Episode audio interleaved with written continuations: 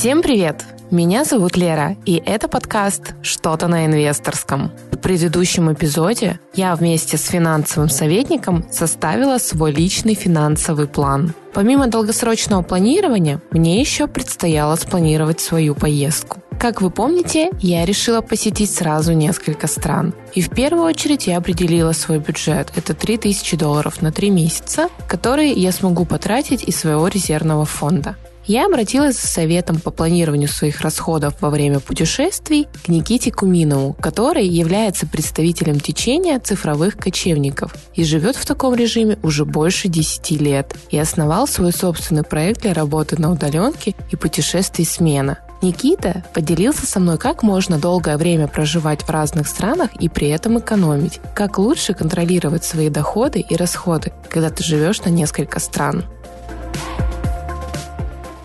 Никита, привет! Рада тебя услышать. Как там в солнечном Лос-Анджелесе? Привет, Лера. Прекрасное настроение. Я вот вчера вечером прилетел из Майами в Сан-Франциско, правда, мы в Санта-Крус живем, и здесь, конечно, прекрасная погода, жара, лето доступило давно, все цветет. Настроение отличное. Это прекрасно, потому что в Москве снег и дождь, вот когда мы записываем этот подкаст. Тут, конечно, не так прекрасно за окном, как у тебя. Очень тебе завидую. Слушай, у меня есть золотое правило не возвращаться в Москву раньше, чем 24 апреля, потому что мы, как путешественники, за свои долгие годы последние 10 лет выявили, что вот раньше 24 апреля, если возвращаешься, снег пойдет по-любому. А после этого шансы уже критически маленькие, поэтому можно спокойно э, ехать домой. В общем, все дело в планировании. Да, и сегодня мы как раз с тобой об этом поговорим. Вопрос, который меня очень волнует, это как э, планировать путешествия и жить в других странах, особенно если ты едешь туда на несколько месяцев. Мы сегодня поговорим о планировании финансовом для цифровых кочевников. Но давай с тобой начнем, наверное, с того, что объясним слушателям моего подкаста, кто такие цифровые кочевники, или по-другому там digital nomads, да, называется это течение. Можешь рассказать? Цифровые кочевники – это те, кто э, живут без привязки к одному месту и работают удаленно. Собственно, поэтому они цифровые, потому что ну, большинство профессий, которые можно делать на удаленке, они как-то связаны с digital ом. Копирайтеры, программисты, менеджеры в том числе. Иногда цифровым кочевникам относят ребят, которые путешествуют и где-то делают что-то на местах, например, занимаются видеопродакшеном там, или фотосъемкой. Их тоже, в принципе, можно назвать цифровыми кочевниками. Ну, там, если ты йог э, там, и преподаешь по всему миру, в принципе, ты можешь себя тоже, наверное, назвать э, digital nomad, но ты скорее просто nomad. Ну, важно, что сейчас этот тренд развивается, потому что развивается удаленка, и в том числе появляется куча возможностей даже на государственном уровне это делать, даже специальные визы для цифровых кочевников некоторые страны стали выпускать, потому что в целом, да, мы как-то отвязываемся, мне кажется, от, от одних стран. Многие люди не хотят в целом привязывать себя к какой-то одной стране и какому-то государству, и возможностей для таких путешествий становится больше, поэтому в классное время мы живем. Собственно, мы с моей женой Анастасией начали этим заниматься, как говорится, до того, как это стало мейнстримом, э, где-то с 2010 года. Мы в таком формате путешествуем, мы ведем все свои проекты на удаленке. Но мне, конечно, радостно видеть, что и в России, и да, в СНГ, и, ну, в целом по всему миру сейчас это движение развивается. Ну да, здесь можно сказать даже спасибо пандемии, которая приоткрыла дверь для многих компаний в России, которые никогда не рассматривали вообще работу на удаленке. Благодаря этому я, работая в Сбере, поработала удаленно, правда, у меня было ограничение с выездом за границу. Но сейчас я уже не работаю, я занимаюсь подкастом, и подкастом тоже можно заниматься, в принципе, где угодно. Хотя есть свои трудности, конечно, потому что не во всех локациях ты можешь записаться, но в целом, если подобрать себе удобное место и обустроить его, я уже записывала свой подкаст. Вот как раз первый подкаст я записала на твоем проекте «Смена», который ты организовал. Спасибо тебе большое, это очень классная штука. Можно сказать, благодаря твоему проекту появился мой проект, в котором мы сейчас записываемся. Это тоже то, что приоткрыло мне дверь вообще в направление цифрового кочевничества. Такая лайт-версия для тех, кто хочет э, посмотреть и попробовать, каково это жить в другой стране, работать в другой стране и насколько это вообще совместимо может быть, когда у тебя с одной стороны плещется океан и пальмы, но при этом ты еще работаешь и успеваешь покайфовать. Очень классный опыт, и сейчас я решила попробовать это делать самостоятельно, то есть у тебя все-таки это больше вот к такому организованному туризму относится, когда ты как бы приезжаешь, у тебя уже есть локация, и тебе, в принципе, уже все запланировано. Ты примерно понимаешь, сколько там чего и как. А вот сейчас мне предстоит самой запланировать поездки. У меня три страны, которые я посещаю. Это будет первая точка Дубай, но там всего на три дня, буквально проездом взглянуть одним глазком, как живут богатые люди. Вторая точка — это у меня Израиль, туда я к друзьям еду. И конечная точка у меня Грузия, скорее всего, там я и подзадержусь. Когда у тебя такой маршрут, да, большой составной, в каждой стране разная валюта, разный уровень жизни, разные условия проживания и затрат тоже разные. И вот я хотела у тебя узнать, так как ты человек, который уже вот с 2010 года этим занимается, как, э, во-первых, ты планируешь э, свой бюджет на какую-то вот поездку? Во-первых, я на самом деле планирую даже не только на поездку, я планирую обычно где-то на год вперед. Расписываю то, куда я поеду, расписываю свои планы, и это все на самом деле Здесь нужно сделать шаг назад, потому что это отталкивается все не просто от э, того, там, сколько у меня денег есть, или хочу ли я там слонов посмотреть, там, в море покупаться или на лыжах покататься. Это все отходит к такому глобальному целеполаганию и анализу своего состояния текущего в жизни и куда я хочу двигаться. Потому что мы в начале года или в конце года, где-то там между Рождеством э, католическим и Рождеством э, православным, наверное, вот в этом промежутке времени мы с э, Анастасией каждый раз проводим такую штуку под названием «Колесо баланса». Мы там измеряем типа наш уровень комфорта жизни, наш уровень а, личного развития, там, как наши социальные связи там развиты. Все это, короче, замеряем, сравниваем это с прошлым годом, смотрим, насколько это все поменялось, и понимаем, что у нас там, например, а, в этом году провис а, там, да, от 1 до 10 мы замеряем здоровье. То есть надо начать заниматься здоровьем, да, начинаем разбирать, ну почему что-то не так, там, да, ну вот зубы, например, болят. Значит, надо лечить зубы. Если надо лечить зубы, мы думаем, окей, как бы, значит, нужно спланировать наш год так, чтобы обязательно в этом году зубы вылечить. Где мы можем это сделать? Как мы можем спланировать свои путешествия вокруг лечения зубов а, так, чтобы, ну, кроме того, что еще и зубы полечить, чтобы еще где-нибудь там кайфануть по дороге. Таким образом, например, в 2017 году на Шри-Ланке зубы как раз-таки поменял, а, там поставил две коронки, что два штифта, там мне еще чистку зубов сделали, и все это стоило 200 долларов. Многие боятся, естественно, ехать на Шри-Ланку ради таких э, историй, но как бы вот у меня прошло уже сколько там, 5 лет, э, шестой год, и все у меня нормально с моими коронками. При этом стоило дешево. И при этом я еще на Шри-Ланке побывал, там три месяца пожил, там посерфил, э, ну, собственно, смену мы там запустили в первый раз такой анализ э, позволяет понять, куда ты в принципе хочешь двигаться э, в течение года и планировать вокруг этого. К тому же есть, ну, все-таки важные факторы, как то там друзья, семья, и мы в принципе путешествуем, выбирая не места, а скорее как бы людей, да, или вот строя какие-то планы. Поэтому э, мы обычно там передвигаемся примерно между США, Россией и Азией, и свой год строим, опять же, в соответствии с тем, что там, может быть, нужно какое-то мероприятие посетить какой-то определенный момент времени и какой-то там проект запустить, как то, да, например, смену. То есть здесь э, статья с планированием бюджета, она для меня на самом деле второстепенная, нежели скорее планирование какое-то глобальное. Но я, естественно, выбираю, анализирую, куда действительно недорого поехать. В том числе такое планирование позволяет экономить и на авиабилетах, потому что заранее покупать авиабилеты в 90% случаев это будет дешевле, чем если вы их купите э, там меньше, чем за месяц. Например, очень давно хотелось поехать на Гавайи, прям мечта была поехать на Гавайи увидеть лаву. Я слышал про билеты из Малайзии на Гавайи. Air Asia есть такой там оператор азиатский, типа лоукостер, ну, хороший, качественный лоукостер. И я слышал, что у них продаются эти билеты, и они стоят дешево. И в какой-то момент э, мне пришла эта рассылка от них, типа, вот есть эти билеты. И билет стоил 100 долларов. Из э, Малайзии на Гавайи, да, это надо понимать, что это перелет порядка там типа 20 часов там в сумме по времени лететь. И я такой думаю, блин, как бы это через год, но давно мечтал, дешево куплю и вокруг этого потом спланирую. И, да, как бы вот, и, собственно, так получилось. Мы заранее за год купили эти билеты, и вот уже в следующий год чуть-чуть планировали вокруг вот этого путешествия. Который удалось купить. В принципе, здесь глобально, если ты отвязываешься изначально от одной страны, там, ну, по максимуму, и открыт к тому, чтобы менять свои там планы на целый год и да, не возвращаться там вообще в страну своего предыдущего постоянного пребывания, то ты можешь быть очень гибким и действительно прям планировать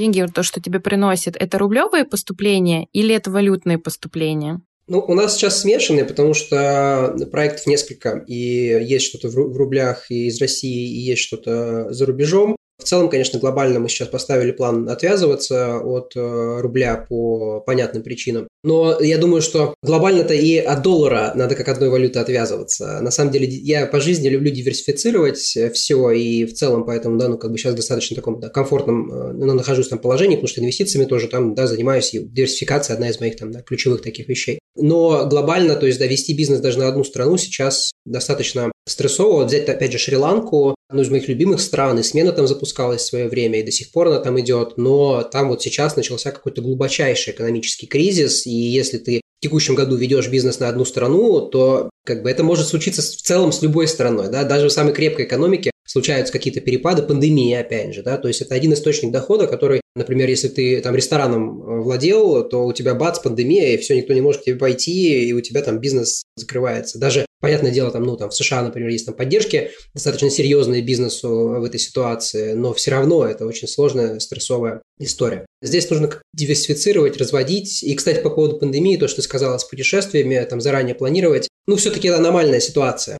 Сейчас уже там плюс-минус налаживаются перелеты, такого, чтобы тебе отменяли там билеты из-за пандемии, там, ну вот сейчас последний месяц, по крайней мере, я такого глобально не слышал. Почему я спросила у тебя про валюту и про рублевые поступления? Просто мне очень интересно, как ты решаешь этот вопрос, потому что сейчас у меня возникли с этим проблемы, что есть рублевые, точнее, как бы деньги, которые просто зависли в банке, они как бы в долларах, но я этими долларами никак воспользоваться не могу, потому что они на российском счете. Есть э, там какие-то рубли, да, остались, которые тоже, я не знаю, как бы их обменивать. Ну, то есть есть способы, там во втором выпуске говорили про переводы и про то, что и есть там криптовалюта, куда ты тоже можешь там USDT, и USDT ты можешь почти везде обменять. Но это все очень дорого. То есть какие бы я э, ни крутила варианты конвертации рубля и использования, там, перевод его в доллары, ты все равно, даже несмотря на то, что курс снизился, вроде бы как-то стала получше ситуация, но ты все равно, любой способ у тебя получается очень дорого. У тебя классно, ты продумал, да, как бы, что у тебя есть еще поступления валютные. Вот, у меня их нет пока что. То есть мне надо искать будут варианты, где найти валютные поступления, не только рублевые, к примеру. На двух вещах, да, можно остановиться э, концептуально. Вопрос про диверсификацию. Да, я вновь здесь э, одно и то же слово буду повторять, потому что взять ситуацию с вылетами или с тем, что ты можешь вылететь из страны, не можешь вылететь из страны, или можешь влететь куда-то, куда тебе нужно или нет. Здесь я сторонник, что даже свои гражданства или резидентство тоже нужно диверсифицировать, потому что я знаю, что много ребят из да, сообщества станции смены оформляют себе, ну, как минимум, ВНЖ в других странах для того, чтобы, если им нужно, можно было туда вернуться. Например, во Франции достаточно несложно оформить э, ВНЖ, там, как бы, естественно, нужно плясать с бубном и там заплатить где-то деньги, но ты получаешь возможность открывать банковский счет, вести деятельность в Европе, хранить деньги евро и в долларах, и в валюте в других банках, э, оформлять себе банковские или какие-то аккаунты, какие нужно на вот это вот документы, которые ты получил, например, там во Франции. Ну или в идеале получить прям паспорт другой страны, потому что тогда ты ну, точно сможешь покинуть э, страну своего пребывания, потому что ты вообще-то гражданин другой страны, тебя не могут не выпустить оттуда, да, там держать тебя в заперти. Есть э, товарищ один, кстати, вот рекомендую почитать, его блог Nomad Capitalist э, на английском. У него прям есть такое понятие паспорт-портфолио что типа каждому нужно составлять целое портфолио из своих паспортов, потому что вот сейчас да, в 21 веке быть привязанным к одной стране, это очень опасно, особенно когда ты уже начинаешь там какие-то более-менее серьезные деньги зарабатывать. Я, собственно, тоже да, сторонник этой истории. Как только у вас появляется возможность путешествовать, начинайте путешествовать, как только вы понимаете, что путешествуете много, отвязываться и пытаться как бы да, где-то получить хотя бы ВНЖ а, другой страны, которая отвечает твоим требованиям, опять же, да, мы возвращаемся вновь к планированию какому-то глобальному, которое хорошо делать. В общем, это все помогает. Ну и тут же дальше идет, встает вопрос о том, какие мои источники дохода и заработка, и куда я их получаю. Можно, в принципе, зарабатывать за рубежом, но сейчас вот ты получаешь деньги из-за рубежа в Россию, да, и тебе вроде как надо там их конвертировать в рубли, и у тебя снова получается вот эта вот, да, рублевая какая-то масса, которую ты накапливаешь. Поэтому здесь тоже хорошо иметь зарубежные счета, куда ты все это можешь перевести и оформить. То есть это тоже на самом деле не очень сложно, даже не обязательно иметь для этого э, там резидентство в другой стране. Ну, я сейчас был в Майами, и здесь в Майами, если ты с туристической визой прилетел э, в США, ты можешь оформить банковский счет вполне себе. Просто с паспортом прийти, там, получить из Сбербанка там, на английском справку о том, что ты не мошенник. И они здесь оформляют банковский счет, у тебя есть как бы вот американский счет с карточкой. Поэтому варианты есть, надо просто исследовать. У нас э, ребята, э, они, например, открыли на Шри-Ланке счет по российскому паспорту, но столкнулись с такой проблемой, что невозможно перевести деньги на этот счет. Потому что Например, если у тебя деньги в Сбербанке, то сейчас Сбербанк, он под санкциями, и теперь оттуда ты никуда не переведешь. Ты не на долларовые даже свои счета не переведешь, не за границу. Сейчас очень усложнилось. Это классная история. У нас, к сожалению, для граждан России действуют ограничения, и, например, вариант с Францией, наверное, уже не вариант какое-то время будет точно. Но есть другие страны, да, там получение ВНЖ. Тоже есть много вопросиков к тому, в какой стране ты хочешь получать ВНЖ. Не во всех странах это может быть выгодно. И финансово в том числе. Вот расскажи, на какие критерии ты обращаешь внимание и как ты подбираешь там план, например, себе страну, в которую ты поедешь путешествовать? Ну, один из критериев э, для нас как опять же, да, важно это как раз-таки получение гражданства, потому что ну, мы сейчас нацелены на то, чтобы получить гражданство здесь, в США, поэтому много времени мы проводим именно здесь. Нужно пять лет провести э, для того, чтобы можно было подаваться. Поэтому мы свой план строим так или иначе вокруг того, чтобы возвращаться сюда, проводить здесь время. Ну и, в принципе, да, это основная наша база, где мы ведем свою деятельность, там платим налоги. Мы официально резиденты здесь. У нас здесь все честно. Ну и другие факторы – это все равно семья, близкие родственники, поэтому мы периодически возвращаемся в Россию. Как я и сказал, там, да, лечение, какие-то такие истории. Ну и плюс, если вдруг у нас есть желание там протестить, запустить, может быть, какой-нибудь проект, э, да, типа вот станции смена. Мы хотели это делать на Шри-Ланке, нам понравилась страна, мы решили, ну, почему бы не там. Фактор финансовый, фактор личный, фактор гражданства и семейный куда хочется там с кем-то повидаться. Наверное, мои основные. В принципе, кроме этого, я особо как-то никак не привязываюсь. Я знаю людей, которые вообще ни к чему не привязаны, путешествуют вообще как они хотят, в целом тоже прекрасно. Но планировать стоит не забывать.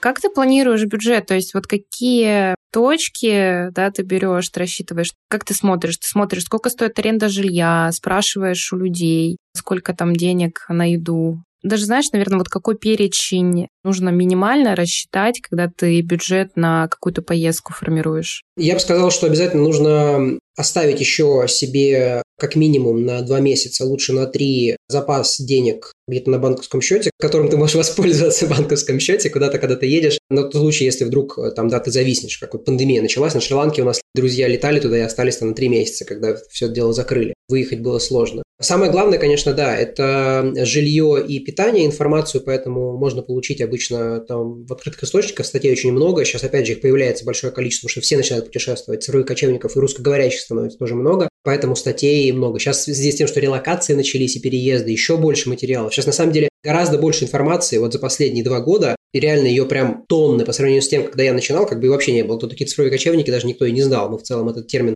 со станции смены популяризировали. Информации много, поэтому рассчитать несложно, сколько денег нужно в месяц на то, чтобы жить в какой-то стране. Обязательно я всем рекомендую оформить туристическую страховку, да, это страховка путешественника, желательно прямо на срок своего пребывания, ну или хотя бы там на первый месяц, пока вы там. Ну, кроме того, что в целом это недорого обычно стоит, э, она лишает тебя вот этого стресса и головника, потому что бывает, там что-то заболел, какую-то больницу идти на Шри-Ланке, вообще что, где, как, на русском языке там кто-то говорит или нет. Но это много стресса. И я всю жизнь, пока путешествовал, оформлял себе страховку путешественника и очень регулярно ей пользовался, ну и реально ни разу не пожалел. Действительно хорошая штука. Когда ты уже начинаешь путешествовать, очень рекомендую вести все-таки аналитику своих расходов, потому что в какой-то момент ты понимаешь, в какой стране ты реально тратишь меньше или в каком, да, в каком городе, чем в другом. Потому что я живу в Санта-Крузе, рядом с Кремниевой долиной, Калифорния, одно из самых дорогих мест на планете. И при этом я провел вот эту аналитику, я понял, что я в Москве трачу денег на самом деле больше, чем я трачу здесь, в Калифорнии, потому что очень разные расходы. В целом здесь, опять же, работа, наверное, с собой, с пониманием того, что тебе нравится там в жизни. К примеру, в Москве я, во-первых, постоянно ем в каких-то кафе, там, ресторанах, потому что я все время на ходу, еду там в центр, с кем-то встречаюсь. Во-первых, постоянно какие-то встречи и вот эти вот тусовки и какие-то пьянки московские, э, на которые, ну, реально ты тратишь довольно много денег. А в э, Калифорнии я, во-первых, чаще всего здесь готовлю, здесь такой размеренный ритм жизни, мы тут живем за городом, у нас тут свой даже огородик тут есть э, с ребятами, у нас тут 20 человек, мы живем там в таком комьюнити тоже очень классно. Например, там, да, ну, у меня развлечения мои любимые – это серфинг, да, я просто беру доску на машину, еду на океан, серфлю, ну, я на бензин трачу, может быть, там 10 долларов. Вот у меня там развлечения, или там погулять день по горам, hiking тут это называется.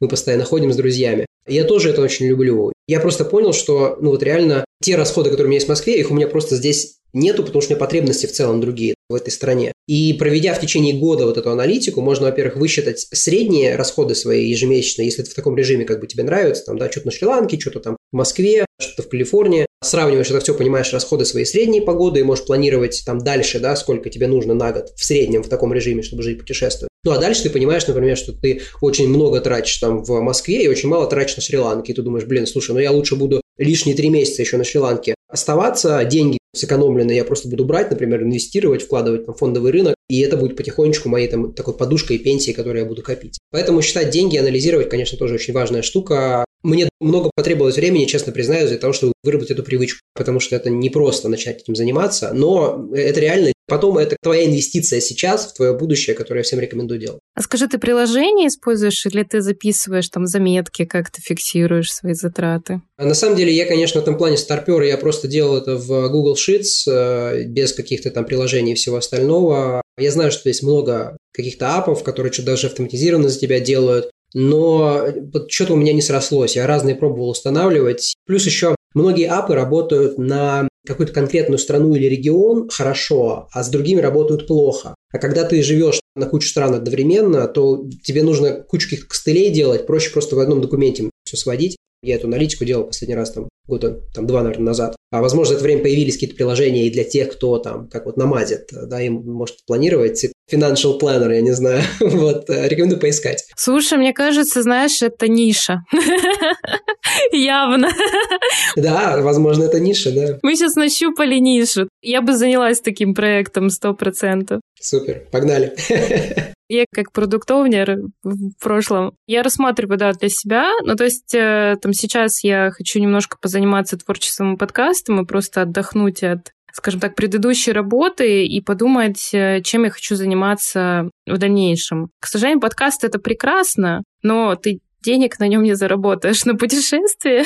ну как, ты заработаешь, но все, что я могу заработать в подкасте, это только в рублях. А в рублях, как бы мы уже выяснили, да, что небезопасно только в них зарабатывать. Особенно если ты живешь, ну или там планируешь большую часть находиться вне России. Потому что в любой момент тебе просто доступ могут закрыть к деньгам твоим, как мы уже все поняли. Скажи, а как часто ты эту аналитику проводил? Ты сказал, что два года назад последний раз, да, такую аналитику проводил. Но я так понимаю, потому что сейчас ты, в принципе, не перемещаешься сильно в другие страны, то есть в основном ты по Америке сейчас ездишь. Вот так примерно сколько раз нужно там заходить, смотреть, анализировать там, после каждой поездки или раз в год потом проводить? А, ну, во-первых, да, я как бы продвигаюсь сейчас меньше, ну и плюс пандемия началась, там в целом все было сложно с аналитикой прогнозированием, и я понимал, что это да, какой-то такой черный лебедь, внутри которого там вести аналитику для того, чтобы планировать будущее, смысла особо нет. Да, вот сейчас как раз-таки вот хорошее время, чтобы уже можно было начинать. Я вел каждый месяц, первого числа прямо у меня напоминалка стояла в календаре, что я сажусь и делаю эту аналитику. У меня занимало по времени, ну, наверное, где-то час-полтора собрать свои расходы по всем там карточкам с банковских счетов, со всего остального, разбить это по категориям. Я просто выделил основные категории, которые есть. Там, да, это жилье, там автомобиль, там и транспорт, питание, отдельно продукты, отдельно рестораны я тоже возил. Отдельно у меня была категория под названием кайфы. Это всякие такие штуки, да, которые вот типа там то, то на серфинге там поехать, например, купить доску для серфа, да, вот это такое там, да, или в Москве в клуб, например, сходить по категориям просто все развивал, суммировал раз в месяц, и потом в конце года проводил э, аналитику. Я на самом деле делал это два года подряд, чтобы еще ну, получить тоже такое более-менее там сравнение какое-то среднее по году. Мне в целом, да, этой информации хватило для того, чтобы потом в том числе использовать это. Есть такая штука под названием FIRE. Перевод с инвесторского. FIRE – это аббревиатура, переводится как «финансовая независимость и ранний уход на пенсию». Это популярное движение, которое призывает максимально экономить и откладывать и инвестировать минимум 50% своих доходов, а не 15%, как советуют финансовые консультанты. Если там еще подкаст про это не делали, то это, прям, мне кажется, тоже отдельная интересная тема про там, да, раннюю пенсию. Я это делал многом потому, что мне интересно было посмотреть, могу ли я в рамках Fire какую-то аналитику себе сделать и сколько там мне нужно для того, чтобы там выйти на пенсию. Потому что там очень много зависит именно от расходов. Ты, в принципе, планирование по Fire там без расходов э, сделать особо не можешь. Поэтому я там собрался, взял себя в руки и в течение двух лет каждый месяц довел. Ну, ты знаешь, мы с предыдущими спикерами подкаста у меня была еще встреча с финансовым аналитиком, финансовым советником, и финансовый советник, она составила мне мой личный финансовый план. То есть я ей рассказала ближайшие цели, цели на пенсию, мы когда разговаривали с Андреем, который рассказывал мне про то, как ставить цели финансовые именно, схоже то, что рассказал ты мне про вот то, что ты ставишь цели вот на жизненные сферы, и в зависимости от того, в какой ты стране, в какой валюте, ты можешь их сделать. Мы обсуждали FIRE, что FIRE — это больше про экономию. А финансовые советники, то есть когда ты работаешь там с финансовым советником, это больше про инструменты финансовые, да, которые ты используешь, чтобы при том уровне жизни, который тебе комфортен и привычен, ты мог откладывать на пенсию. Вот, у меня тоже такое есть. А Fire, там, я так понимаю, философия, что ну, ты немножечко подужмись сейчас, чуть-чуть меньше кайфов, меньше ресторанов, но зато в 35 ты уже вот будешь лежать на солнышке, да, в принципе, полон сил. Здесь интересный момент. Это одна из самых часто встречаемых критик э, Fire. Я не то чтобы прям какой-то адепт и сторонник этого, если что, да, я не пытаюсь им это продать. Просто хочу, чтобы здесь все посмотрели на это немного с другой стороны, с призмы того, о чем мы сейчас говорим. Что одно дело ужиматься, а другое дело оптимизировать свои расходы. Это совершенно разные вещи. Я как раз-таки говорю, что, да, проведя аналитику, вот, например, мне или три месяца лишние на Шри-Ланке провести, или переехать и три месяца лишние провести в Москве, для меня это не понижение уровня какого-то комфорта, но это существенное понижение моих расходов. И здесь э, важна аналитика, какая-то рефлексия и понимание внутри вообще, что для тебя ценно в жизни, на что ты готов тратить деньги, на что не готов, и ценнее ли для тебя, например, там, да, провести три месяца на Шри-Ланке сейчас, или поехать там кайфовать три месяца в Москве. Но в целом ты и там, и там можешь получать этот уровень удовольствия примерно одинаковый. Я не сказал, что здесь как бы сильно ужимаюсь.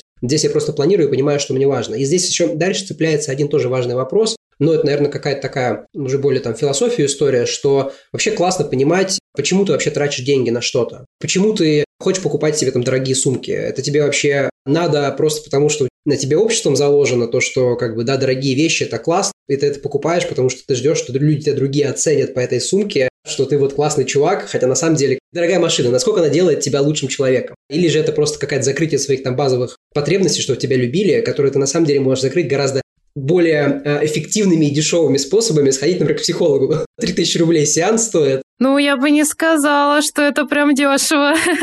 Ну, здесь, да, я с тобой согласна, да. Не, про сумку это четко вообще пример. У меня как раз, знаешь, такой пример, что я заметила, когда ты на Шри-Ланке, вообще тебе все равно, как ты выглядишь, вот майка и шорты, все, и тапки. И все равно, какие тапки на тебе на самом деле, это тапки Гуччи или тапки за там 300 рупий, которые ты купил на базаре. А в Москве, когда ты приходишь условно в какой-нибудь ресторан на Патриках, то если у тебя не сумочка и ты там не в какой-то дорогой шубке, ты себя чувствуешь как минимум неуютно среди хорошо одетых людей. Я себя отловила такую штуку. Воспользовавшись советами Никиты, я, исходя из своего бюджета, составила свой маршрут поездки. Я нашла информацию по затратам на аренду жилья и проживание и уже от этого спланировала, сколько дней я смогу провести в каждой стране. Например, Дубай оказался очень дорогой страной, и поэтому там я провела всего три дня. А вот в Израиль, куда я отправилась после, я смогла поехать на две недели, несмотря на то, что он тоже дорогой, но при этом у меня есть здесь друзья, и я смогла сэкономить на проживании. В течение поездки я начала фиксировать свои затраты. После этого тратить деньги стало немного больнее, но мне это помогло не вылезать за рамки своего бюджета. В телеграм-канале подкаста я обязательно поделюсь, каким образом я это делаю и какие затраты у меня в итоге вышли на каждую страну. Так что подписывайтесь на канал по ссылке в описании к выпуску. Мне еще предстоит изучить, какие сейчас инструменты в инвестициях доступны и подобрать подходящие для реализации своих целей. Чем я и займусь в следующих эпизодах. Подписывайтесь на подкаст на площадках, чтобы не пропустить выход нового эпизода. Ну и не забудьте поставить лайк, оценку, комментарий. Это поможет подкасту найти больше своих слушателей. Услышимся. До новых встреч. Пока-пока.